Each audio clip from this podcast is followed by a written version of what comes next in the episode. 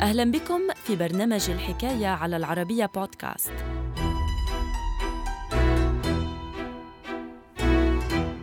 عقب نهاية الحرب العالمية الثانية، فضلت الولايات المتحدة التخلص من الكم الهائل من المهاجرين الجنوبيين المقيمين بولاياتها عن طريق برنامج جديد لترحيلهم، عرف بعملية ويت باك، التي صنفت كأكبر عملية ترحيل بتاريخ الولايات المتحدة الأمريكية. تفاصيل الحكاية في مقال للكاتب طه عبد الناصر رمضان بعنوان أكبر عملية ترحيل بتاريخ أمريكا طرد مليون وثلاثمائة ألف مكسيكي الحكاية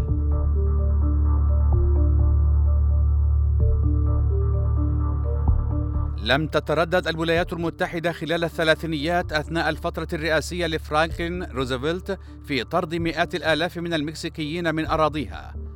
فبدلا من إشراكهم ببرامج المساعدات الاجتماعية أثناء الكساد الكبير فقد فضل الأمريكيون التخلص من اليد العاملة المكسيكية عن طريق ترحيل المكسيكيين لوطنهم املا في توفير فرص عمل إضافية للأمريكيين وتخفيف عبء البطالة والأزمة الاقتصادية بالبلاد. وضمن برنامج براسيرو الذي بدأ خلال الحرب العالمية الثانية اتجهت الولايات المتحدة لاستقطاب نحو 300 ألف مكسيكي لتعويض الأمريكيين المتطوعين بالجيش والعمل بالمجال الفلاحي مقابل أجور زهيدة. لكن مع تزايد عدد المكسيكيين الوافدين على أراضيها فضلت الولايات المتحدة عقب نهاية الحرب العالمية الثانية التخلص من الكم الهائل من المهاجرين الجنوبيين المقيمين بولايتها عن طريق برنامج جديد لترحيلهم عرف بعملية ويدباك وعبر حوالي أربعة ملايين ونصف المليون مكسيكي الحدود الأمريكية المكسيكية بشكل قانوني للعمل بالولايات المتحدة الأمريكية ما بين 1942 ومطلع الستينيات بحسب عدد من التقديرات. وإضافة لهؤلاء تحدثت السلطات الأمريكية عن توافد مئات الآلاف من المكسيكيين الآخرين على أراضيها بشكل غير قانوني خلال نفس الفترة. كما أصبحت العديد من القطاعات بعدد من الولايات مثل كاليفورنيا مرتكزة بشكل شبه تام على العمال المكسيكيين الذين لم يتردد أصحاب المؤسسات والمشاريع في تشغيلهم دون التثبت من قانونية إقامتهم بالبلاد.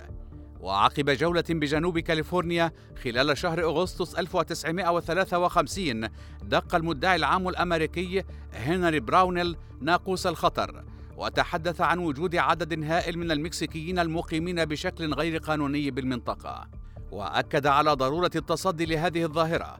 وأمام هذا الوضع وضع مفوض الهجرة والجنسية بإدارة الرئيس الأمريكي دوايت أيزنهاور الجنرال جوزيف ماي سوينغ خطة عرفت بعملية Wetback لترحيل أكبر عدد ممكن من المهاجرين المكسيكيين عن طريق نقلهم نحو الحدود الجنوبية وتسليمهم للسلطات المكسيكية التي وافقت على استقبالهم تزامنا مع النقص الفادح في اليد العاملة الذي عانت منه المكسيك حينها. واعتمادا على تكتيكات عسكرية باشرت قوات حرس الحدود والمؤسسات الأمنية المحلية الأمريكية عملية ملاحقة المكسيكيين داخل المدن. وأثناء الاعتقالات استخدم الأمنيون الأمريكيون غالبا عبارات عنصرية ومهينة ضد المكسيكيين تزامنا مع تزايد الشعور المعادي للمكسيكيين بكل من كاليفورنيا وتكساس في خضم عملية ويدباك كدس الأمنيون الأمريكيون المكسيكيين داخل الحافلات والبواخر والطائرات بشكل غير لائق قبل نقلهم نحو مناطق نائية بالمكسيك.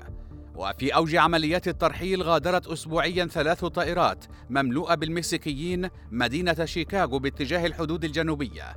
وفي تكساس نقل حوالي 25% من المرحلين المكسيكيين على متن قوارب في ظروف صعبة شبهها كثيرون حينها بظروف نقل العبيد الأفارقة نحو الولايات المتحدة الأمريكية في القرون الماضية.